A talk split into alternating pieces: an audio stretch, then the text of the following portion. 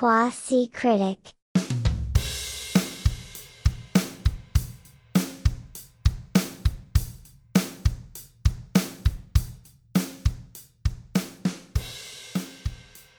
Bueno, arrancamos con este nuevo episodio de Quasi Critic, donde vamos a hablar de una película que está nominada a los Oscar 2023. Están nominadas la actriz principal y la película.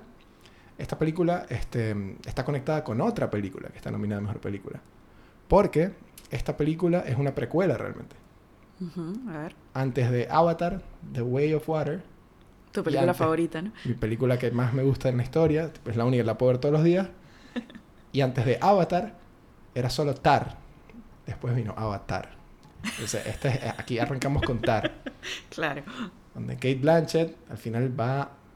tiene una historia bastante complicada que la lleva a mudarse a otro planeta con los Na'vi. Y ahí surge Avatar, pero era Tár solamente. Claro. Siendo serios, un poquito más serios, esta es una película de Todd Field, un director. Esta es su tercera película. Creo que es un director bastante aclamado. Tiene dos películas previas que son In the Bedroom y Little Children. Ninguna de las cuales vi. ¿Tú viste alguna? In the Bedroom. ¿Y qué tal? Está muy bien. Es un director además bastante... su filmografía no es demasiado amplia ni extensa, pero es un tipo como bien meticuloso, ¿no? Y lo que más me gusta también es como su nivel de humildad. A ver. Sí, es como bastante chill. Se ve que es un tipo que se concentra en lo que quiere hacer. Cuando tiene una idea se vuelve un poco obsesivo de desarrollarla. Pero no es el típico director de Hollywood superestrellita densa. Y de hecho, bueno, hay mucho material de él ahora con esta peli en YouTube y en Spotify. Y es muy interesante escuchar sus entrevistas y su punto de vista. Es casi como, no sé, como que está dando como una clase, pero con buena onda. Es un tipo bastante como outgoing, ¿no? Como extrovertido, relajado, me lo quiero imaginar. Porque es actor también. Y sí, fue actor. Sí. Fue actor, creo que ya no actúa mucho, en realidad. Pero bueno, eso se nota muchísimo en su puesta de escena. Su conocimiento actoral. Y nada, eso, es un tipo como muy relajado. Tiene un tono sabroso de oír. Yo no puedo hablar mucho de Todd Field como director, pero sí te puedo hablar de... él, de una película en la que sí estuvo, que es...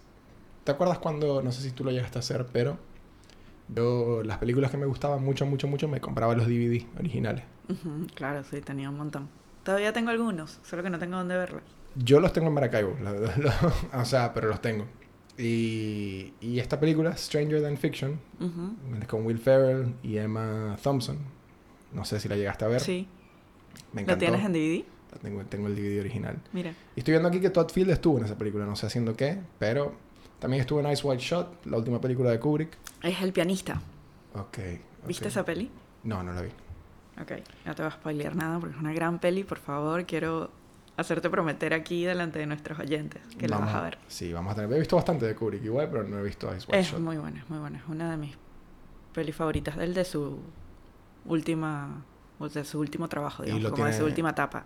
Tiene a Tom Cruise también y a Nicole Kidman. Tiene a Tom Cruise y a Nicole Kidman cuando todavía eran pareja. Y se ve como... es como frita, Eyes Wide Shut, ¿no? Como psicodélica, loca, ¿no? Es... es un romance. Es que... es la historia de una pareja que tiene que atravesar como una situación bastante peculiar.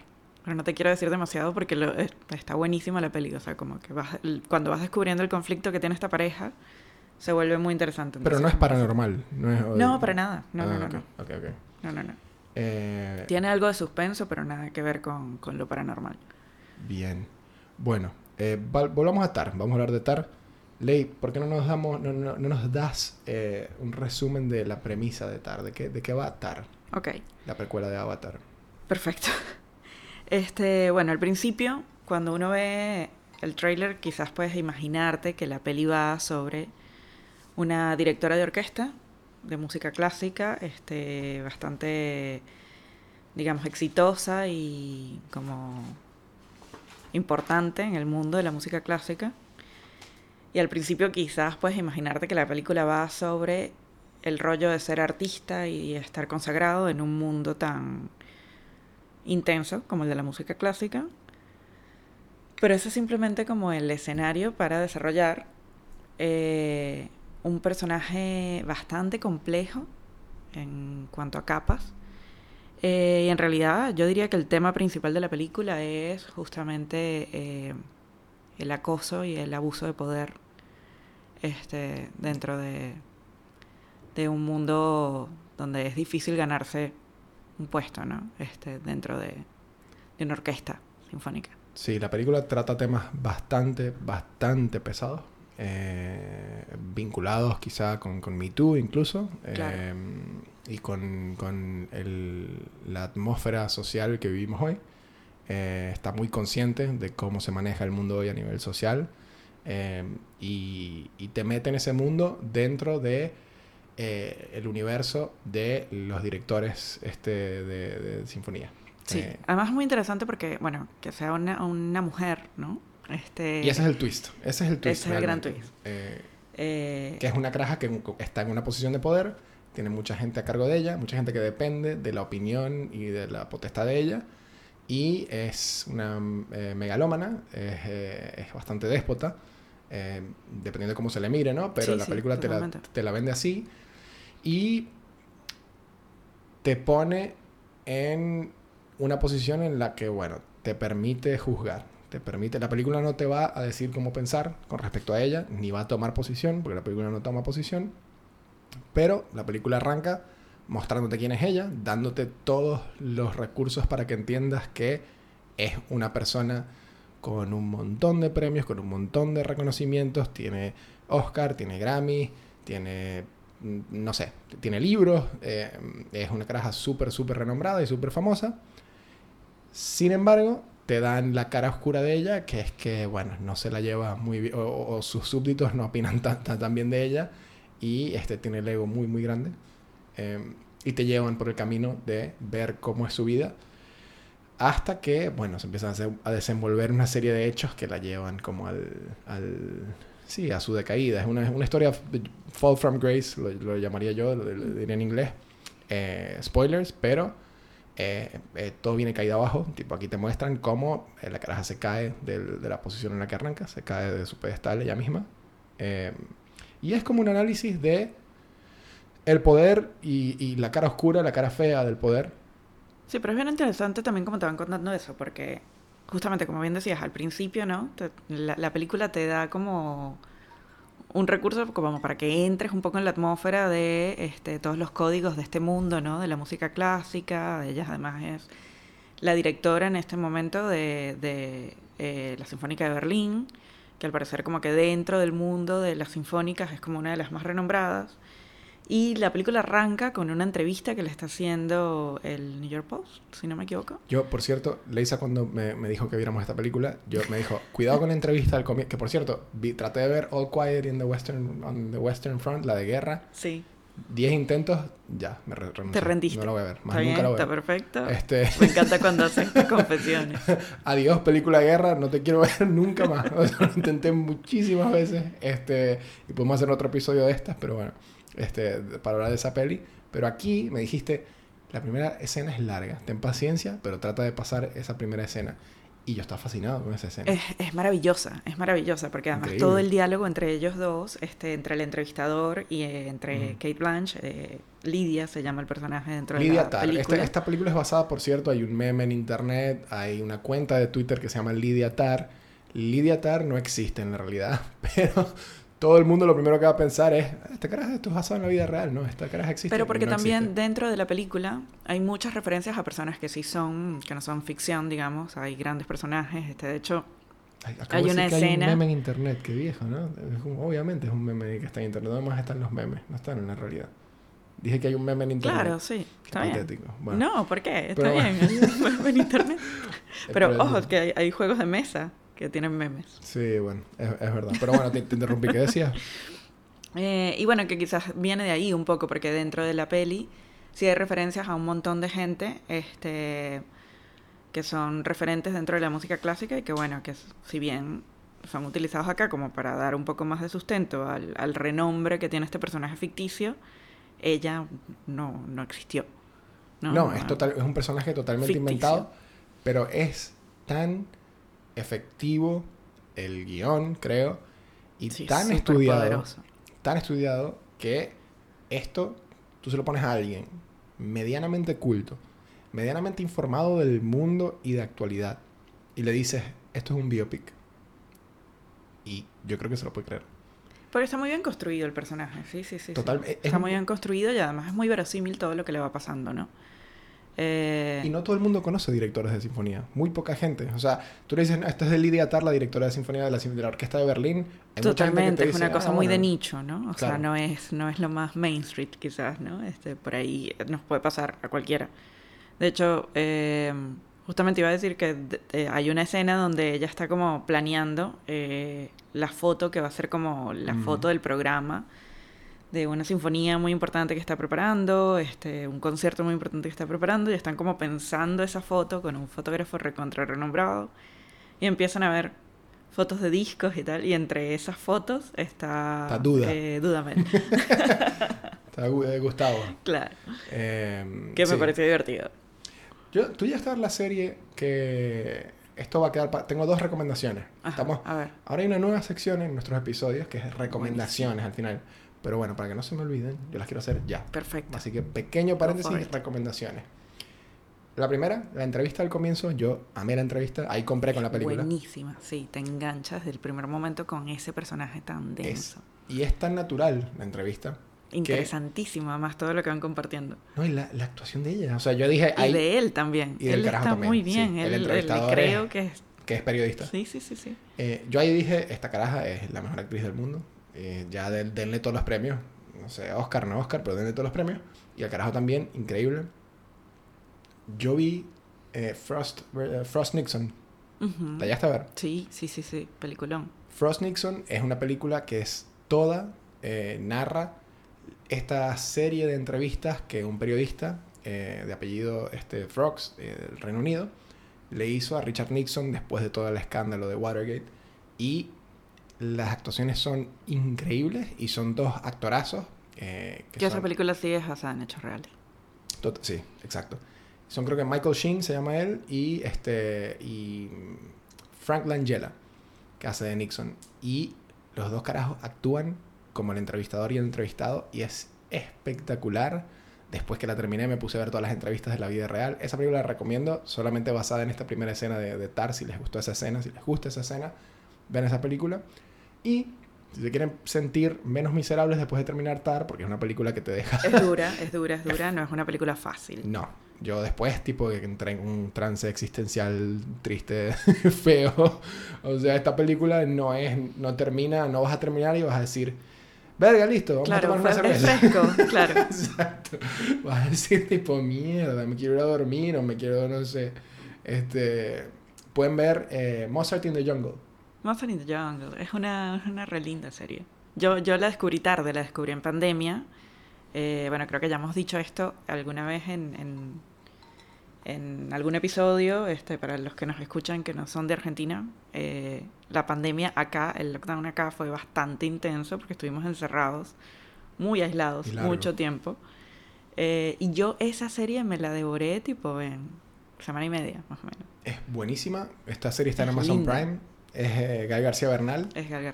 Hace un personaje que creo que es inspirado en Gustavo Dudamel en parte. Mira, no sabía eso. Sí, creo que en parte está inspirado en que el carajo que Dudamel vino y era como un carajo latino. De hecho, está invitado, sale de invitado en uno de los episodios. Bueno, esta serie está en este mundo, pero es una guachafa. Es muy verosímil, porque escuché que la gente que está en este mundo, estudiantes, etcétera, no la podían seguir porque les daba ansiedad, porque realmente ese mundo es así. Pero es cómica, es una comedia y es muy buena. Pero es que bueno, y eso también está muy bien retratado en la peli, porque, a ver, es un mundo donde la disciplina se resignifica distinto a otras artes, ¿no? O sea, porque por ahí tú, de adulto, puedes decidir dedicarte a alguna rama artística, porque descubriste que tienes cierto talento para eso y interés, y te puedes subir a ese carro, digamos, tarde. Tarde quiero decir con cierta edad, ¿no? Pasa con la pintura, con el cine, con incluso con otros géneros musicales. Pero con la música clásica no. Como de esos talentos que tienes que descubrir cuando eres muy chiquito. Claro. Que todavía no tienes ni siquiera conciencia bien de quién eres para llegar a ser alguien en este mundo de la música clásica. Es muy, muy sacrificado. Bueno, para hablar un poco de esto, de la vejez y de cuándo incursionar en cosas y de si es tarde o es temprano para arrancar cosas, yo encontraba mucha paz en el hecho de que Leonard Cohen, el cantante, ya falleció. Leonard Cohen, para quienes no lo saben, fue quien escribió y el intérprete original de la canción Aleluya. Tiene un montón de temas también, pero Leonard Cohen empezó su carrera realmente a los 32 años. Él antes de eso no había hecho nada y pasó a ser una leyenda que súper renombrada y súper conocida, súper reseñada, y nada, él empezó a los 32 años y es un artista, un músico súper, súper conocido. Sí, totalmente. Y pregunto esto un poco desde la ignorancia y un poco desde la curiosidad. ¿Puede ser que haya incursionado en el cine? ¿Hay películas con música de él? Probablemente haya hecho scores, pero no estoy seguro. De actor creo que no fue. No, actor no digo. No sé, pero seguramente. Musicalizando pelis. Lo que pasa es que él era poeta ya, y luego empezó, el carajo no cantaba realmente, pero empezó, sus letras son increíbles y empezó realmente a melodizar un poco sus letras a los 32. O está quizás muy presente en cineastas que lo admiran mucho y sí, que de alguna manera lo incluyen como dentro de la ficción. Sé que, por ejemplo, Jim Jarmusch lo hace. Sí. Con Jim la música de Leonard Cohen. Sí. Y bueno, y con muchos músicos, en realidad, con varios músicos, bueno, más o menos del mismo género, del mismo background quizás. Y lo hace de una manera súper chévere. Son como que Leonard Cohen se suele asociar mucho sorry que siempre voy a encontrar una forma de meter a Tom Waits en todos nuestros episodios. Bueno, Tom Waits, por ejemplo, sí está en muchas pelis de Jim Jarmusch. Claro, pero Tom Waits, se metió también a ser actor. Pero hay mucha gente que le gusta... Sí, si te gusta Leonard Cohen, probablemente te medio interese Tom Waits. ¿Tú viste Coffee and Cigarettes? Uh-huh. Bueno, ¿viste? ¿Hablamos de la lata de Strange? No. Strange Brewing, una cervecería en Buenos Aires. Buenísima. Altamente recomendada, ya que estamos con recomendaciones. Me pasé de nerdo porque les comenté una historia. Hay una cerveza que hacen que, nos fuimos por la tangente. Adiós, sí, Tár. Me encanta. Chao, cuando Tár. Esto pasa. Volvemos en un ratito a contar. Quiérannos, no nos dejen. Esto hay que contarlo igual. Strange Brewing, cuando empezó, tenía una dry stout que se llamaba Platos de Café. Les prometo que todo esto va a tener sentido. Voy a regresar a Tár. Ya van a ver cómo voy a regresar a Tár con esto. A ver, literalmente. Había una dry stout que se llamaba Platos de Café. Y bueno, en esta cervecería las cervezas tienen nombres locos, como las cervecerías de hoy en día. La cerveza se llama Platos de Café, es una cerveza oscura, y no tenía arte, porque también les ponen un arte bien, bien piola. Súper cool, sí. Claro. Entonces, muy ahora la volvieron a sacar, la cerveza. Y el arte de la cerveza, la lata, es una foto del mapache de Strange, que es como la identidad de ellos. Pero es la escena de Iggy Pop y Tom Waits. Ah, me encanta. No, en serio, necesito verlo. Los dos son mapaches. Pero se nota a leguas que es Tom Waits y... Que es esa referencia, digamos. Claro. Y que, bueno, Coffee and Cigarettes es una película de Jim Jarmusch, que es muy amigo de Tom Waits y lo mete en muchas sus películas. Son muy amigos. Usa su música. Otro que descubrió, por ejemplo, un arte a una edad tardía, quizás, ¿no? Jim Jarmusch. Sí, porque en realidad quería ser escritor. Ah, mira. Pero no le salía y, bueno, terminó uniéndose al mundo del cine. Igual Jim Jarmusch, bien, muchas de sus películas, pero otras de sus películas que es tipo, amigo, esta te la podías ahorrar. Es difícil, es un género, es de esos cineastas que no son para todos, definitivamente. Sí, hay una que vi, me acuerdo. Yo igual tengo como un poco corazón quinceañero enamorado de él. Con Jim Jarmusch. Sí, no, yo porque está tan vinculado a Tom Waits, ya de por sí lo banco, pero tiene películas que, incluso una que estuvo Tom Waits, que es la de los zombies que sacó hace poco, que está Selena Gómez también, que es tipo, no, marico, o sea, o sea, esto no tenías que sacarlo. Pero bueno, vamos a retroceder hacia volvemos a Tár. Strange Brewing, hablábamos de eso. Tom Waits, Leonard Cohen empezó su carrera tarde y normalmente para empezar en el mundo de la música clásica, de lo que es ser director / compositor porque aquí te dicen cómo están vinculadas las dos cosas. Es decir, está Lidia Tár, en la escena que le sigue a la escena de la entrevista, una de las escenas que sigue, es ella dando una clase en Juilliard, una escuela de una masterclass en Juilliard, y lo vuelve verga a un chamo que le dice que no quiere escuchar, no me acuerdo qué compositor. Pero que es increíble, además, esa escena es toda la película. Esa escena es la película. Sí. Porque además, acá el director hace honor digamos, a su magistralidad. Una escena que está filmada impecablemente, con una coreografía increíble entre actores, cámara, luces y dinámica actoral, diálogo fuerte, como para que además te lo cuentan plano secuencia y te olvidas de la cámara. No es un plano secuencia que te hace sentir tipo, hey, mira, virtuosismo, estoy haciendo un plano secuencia recontralargo. Alerta plano secuencia, volvimos a mencionar el plano secuencia en uno de nuestros episodios. Ley vuelve a explicar qué es el plano secuencia. El plano secuencia es cuando un director decide filmar una escena sin cortar, de corrido. La cámara no se apaga hasta que se termina la escena. Y eso es muy difícil porque es casi teatral. Es como lo que pasa cuando uno va al teatro. Que uno ve a los actores haciendo escena tras escena sin cortes. En esta escena es muy difícil. Es una de las cosas más difíciles que hay que hacer para hacer en cine. Porque tienes que coordinar un montón de cosas. Tienes que coordinar foco, que es una de las cosas más difíciles para los camarógrafos y para la gente que se dedica a la parte de fotografía dentro del cine. Hacer foco en movimiento es una de las cosas más jodidas que hay. Okay. Y buenos foquistas me van a odiar un poco por decir esto, pero están en extinción. Están en extinción los buenos foquistas. Y esta escena, o sea, fue como... En esta escena placer absoluto visualmente. Yo no me di cuenta. Para quienes quieran ver una película en plano secuencia, creo que Children of Men de Cuarón está hecha en plano secuencia de verdad. O la escena del final, miento, está hecha en plano secuencia de verdad. Y 1917, una película de guerra que sí disfruté y sí pude terminar, a diferencia de All Quiet on the Western Front, es un plano secuencia falso. O sea, es un plano secuencia artificial que nunca vas a ver un corte.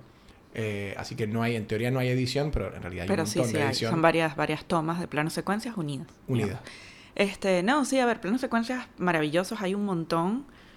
Quizás el que podemos tener más frescos y el que puede tener más fresco nuestros oyentes es el de Birdman, que ganó además mejor película hace unos años.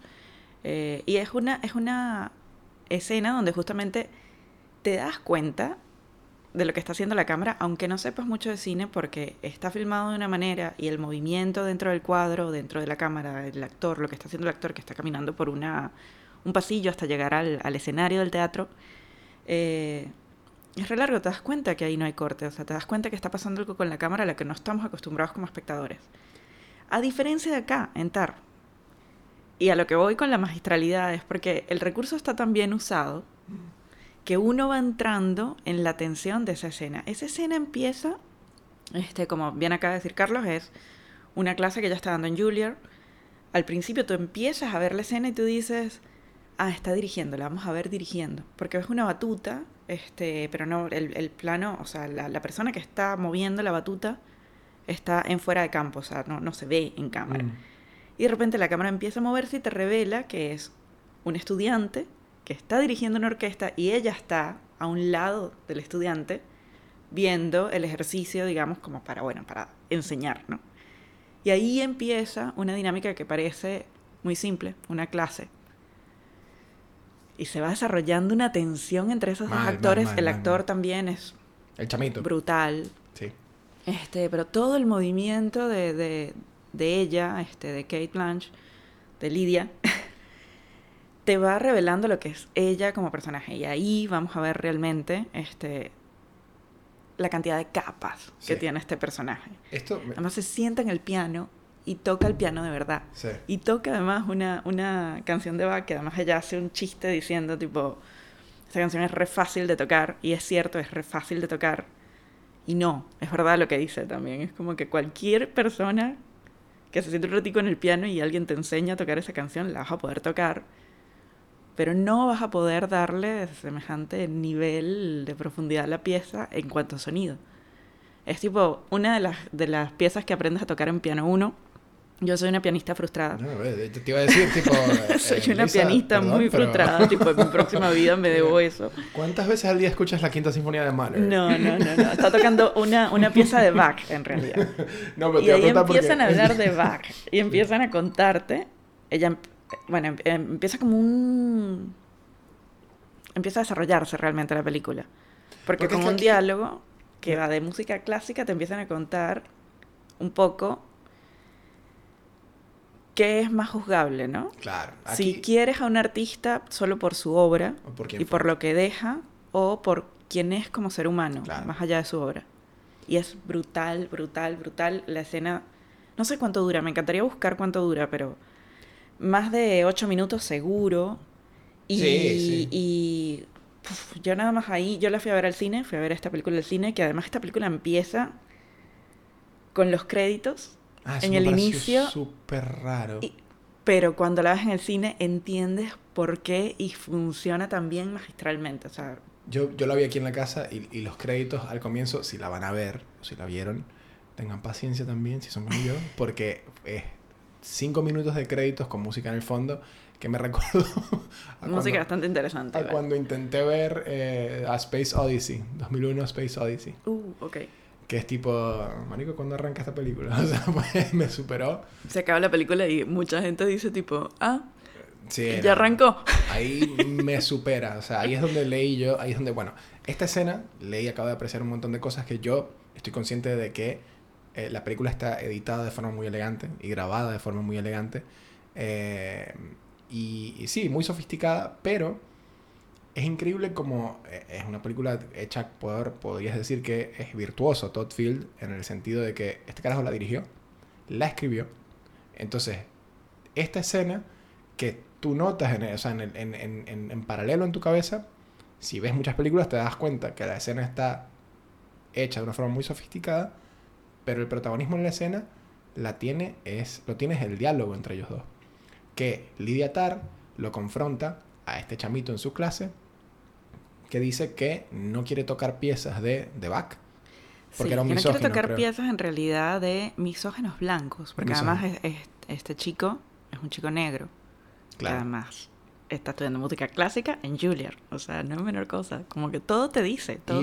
Hasta Lidia Tár te lo dice, que bueno, en la música clásica los grandes autores eran todos alemanes, blancos, sí, bueno, que claro, tipo, obvio también, que es católicos también, entonces es tipo, amigo, o sea, incluso como que quiere sacarlo de ahí, ¿no? Como decirle tipo, todo bien, yo entiendo que tú lo leas así, pero si tú quieres ser un buen director, tenés que entender la historia musical. Sí, vas a tener que separar el arte del artista. Claro.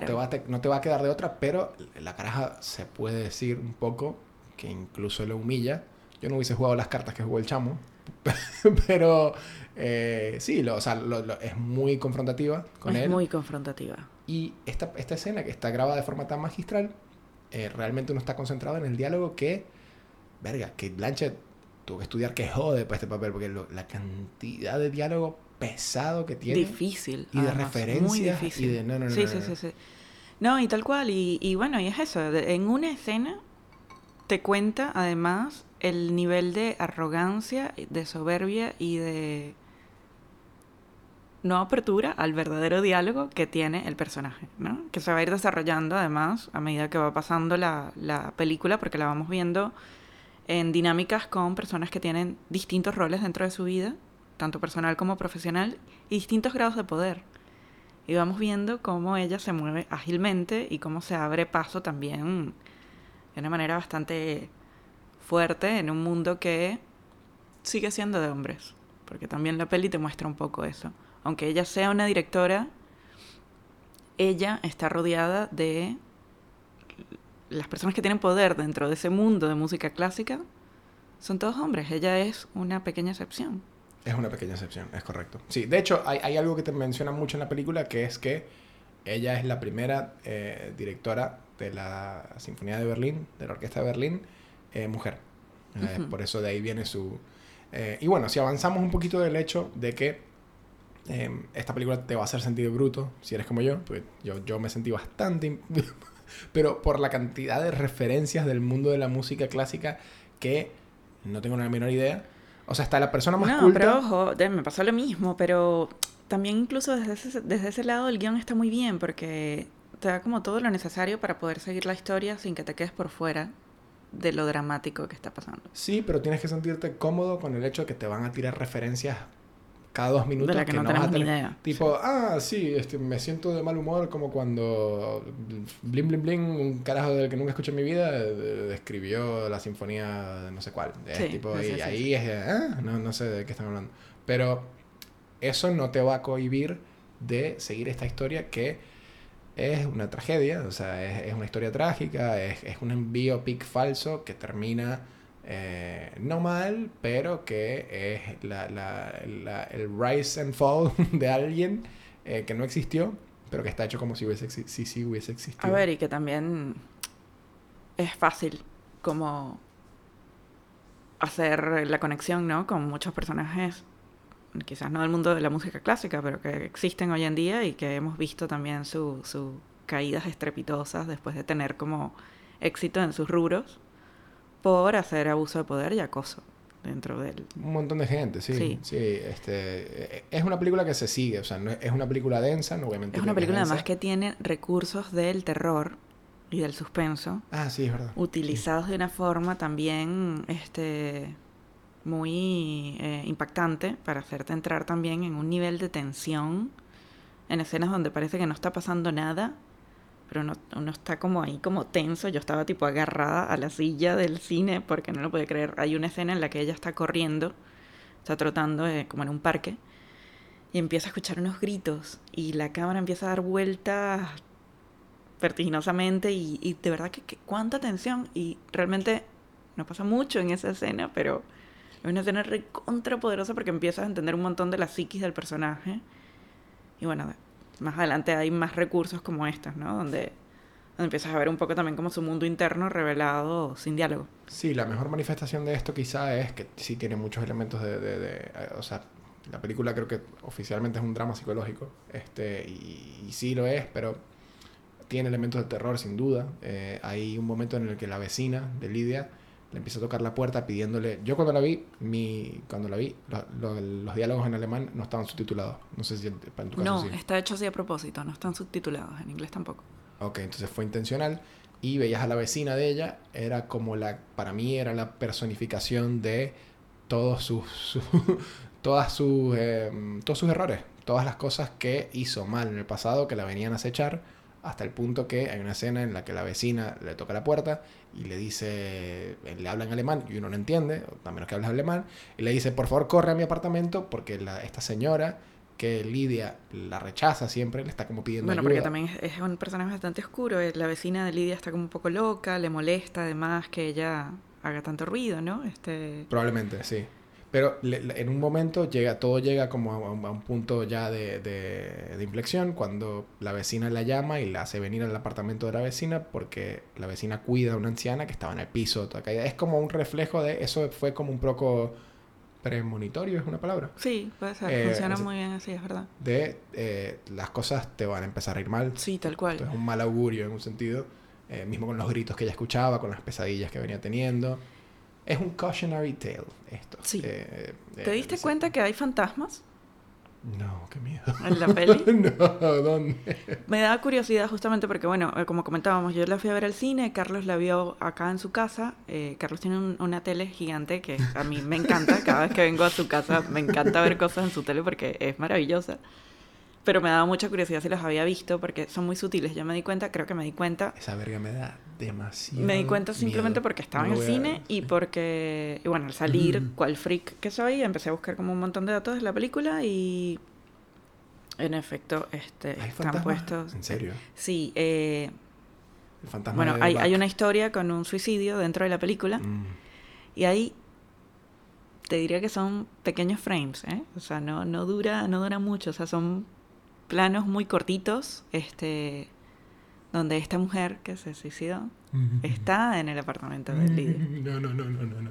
A mí no hay nada que me dé más miedo que esa mierda. Cuando meten imágenes subliminales en contenido que uno originalmente no lo veía, después y te dicen... Y funciona increíblemente para la tensión que genera. Se me paran los pelos. No, me mata. El sonido de esta peli es otra cosa que hay que comentar. Me sentí muy, muy inteligente porque me di cuenta...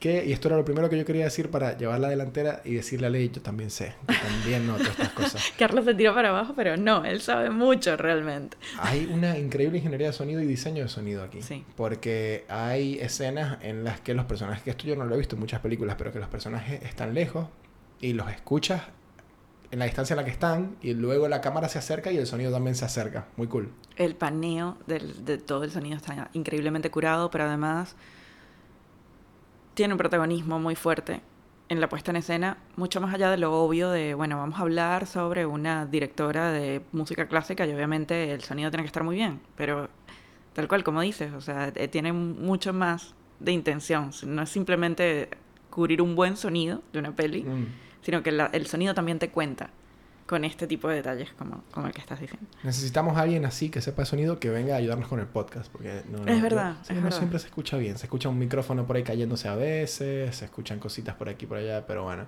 estamos trabajando en ello. Si alguien que nos escucha tiene alguna sugerencia para hacernos, claro. y pronto vamos a tener video también, pronto.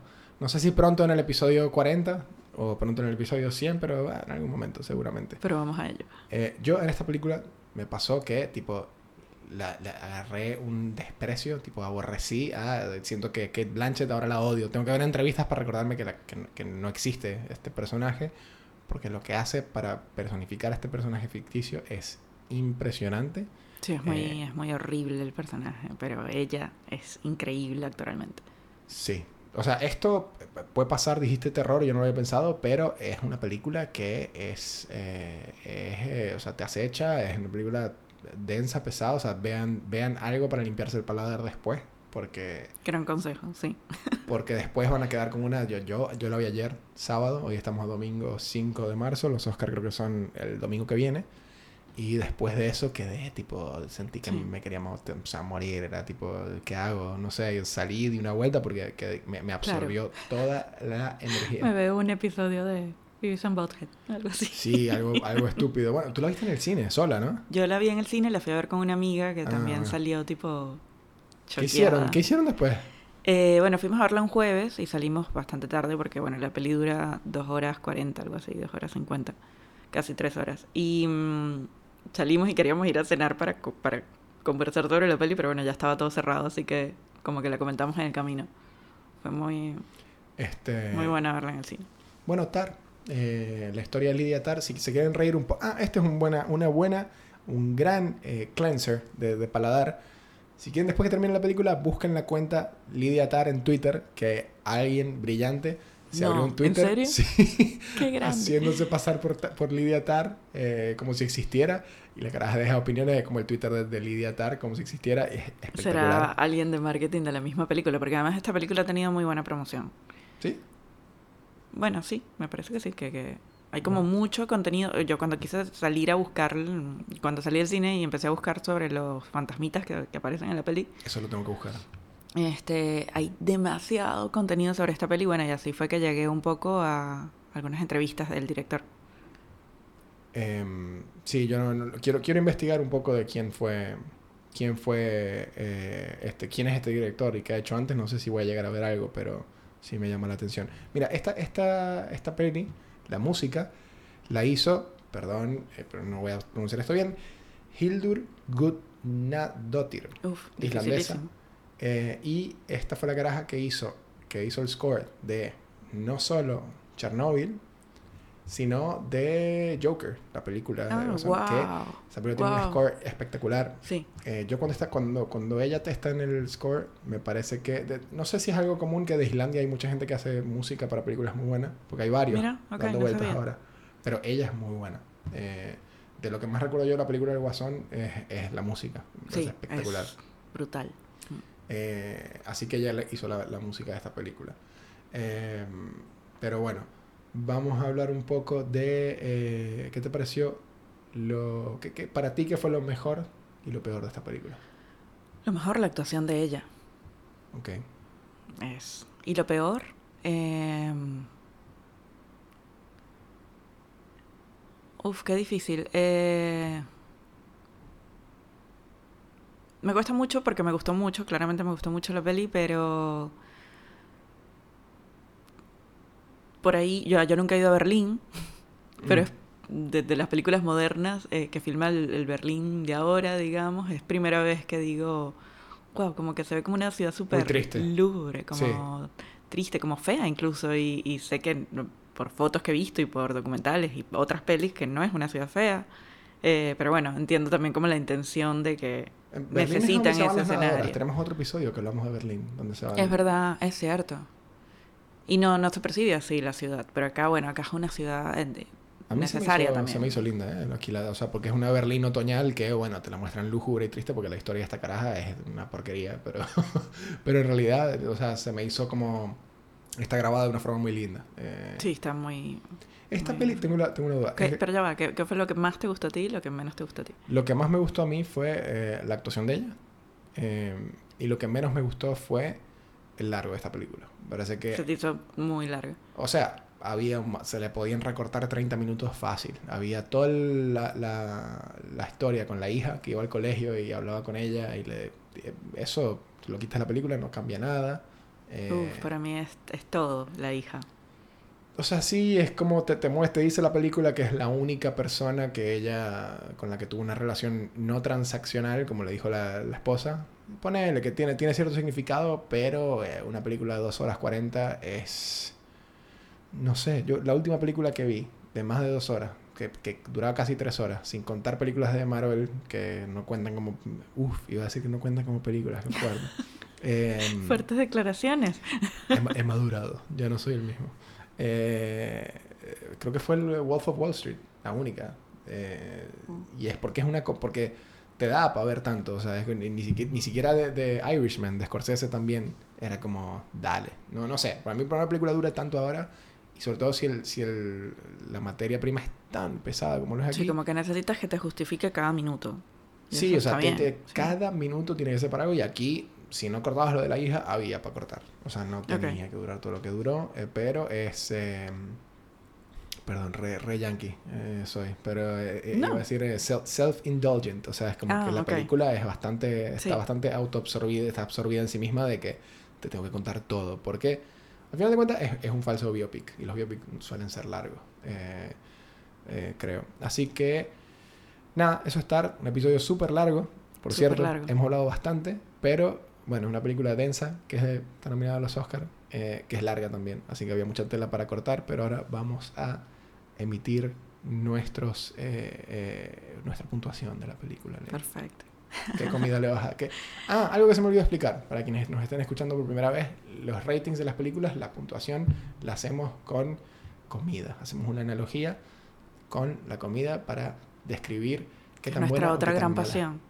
Nuestra otra gran pasión, exacto. Nuestro otro podcast que vamos a hacer en paralelo, cuando tengamos Quasi Critic Studios, va a ser un podcast de comida, donde vamos a dar la puntuación con películas. Uy, qué bueno. Pero bueno, la puntuación de Tár, de Ley, primero. Bueno, yo me voy a saltar los pochoclos, no por nada, porque es una peli a la que le voy a dar todo, pero la voy a calificar con una escena súper, no sé, elevada. Ok, con un corte de carne wagyu en la cabrera. Claro, algo así. O en corte. Claro. Sí, una gran copa de vino. Como una copa de vino cara. No la vi así, la vi con unos pochoclos muy ricos. pero no, de verdad que le doy todo. Es como muy bueno. Sí, yo no tengo una analogía. Normalmente en la mayoría de los episodios tengo un sentimiento que me deja la peli en cuanto a qué me comería para acompañarla durante la peli o después. Sushi. Hubiese comido sushi. Ahora que lo pienso. Verga, pero es que me imagino comiendo el sushi en un restaurante y está lloviendo afuera y estoy pensando en que mi vida es una mierda. O sea, sí me imagino. Que el mundo es una porquería. O sea, si bien es una buena película, lo que me... O sea, me puse a pensar, ¿qué dejó esta película en mi vida? Más allá de que me va a dar risa la cuenta de Lidia Tár en Twitter, porque ya entiendo porque vi la peli, es como que mierda. O sea, esta película, esta caraja ni siquiera existió. O sea, no... Pero hay un montón de gente con mucho poder que hace eso igual, que le caga la vida es a verdad. Muchos que están por debajo de ellos. Es verdad. Es verdad, si les gusta el cine en general, y si les gusta Cate Blanchett también, vean, la peli está muy, muy, muy buena, pero con el asterisco de que, bueno... Es larga, están advertidos... Es larga, es densa, no es... fácil. No es como es que... ¿Viste la serie Emily in Paris? Sí. Hay un término, como que tiene un género... Ahora eso es un género que es como background TV. Porque la pones, la puedes dar de fondo y te puedes ir 5 minutos a preparar tu sándwich y vas a entender todo. Y sigues entendiendo solo con escuchar. Sí. Exacto. Bueno, esto es el antítesis, como diría producción. Una película que le gusta, una palabra que le gusta producción. Un saludo a producción. Te extrañamos hoy. No está aquí hoy. Pero es la antítesis de eso. Esto tienes que estar mirando y prestando atención. Recomendaciones de esta, basadas en esta película. Después de ver esta película, les recomiendo yo Mozart in the Jungle. Y creo que Ley también recomiendo todo esto. Y Frost/Nixon. Son 2 recomendaciones que me vienen a la mente. No directamente relacionadas a la película, pero me vienen a la mente igual. Sí, lindas recomendaciones. Bueno, con eso terminamos este episodio. Si les gusta el podcast...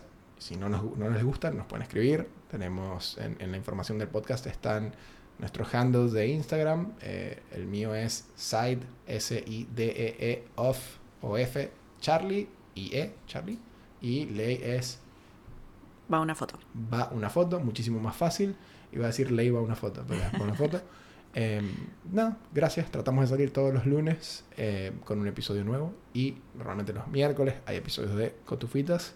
Nos pueden seguir en Spotify, en YouTube ahora y en Instagram. En Apple Podcast también estamos. En Instagram, el Instagram es Quasi Critic Pod. Que creo que es lo mismo en TikTok. Así que bueno, adiós.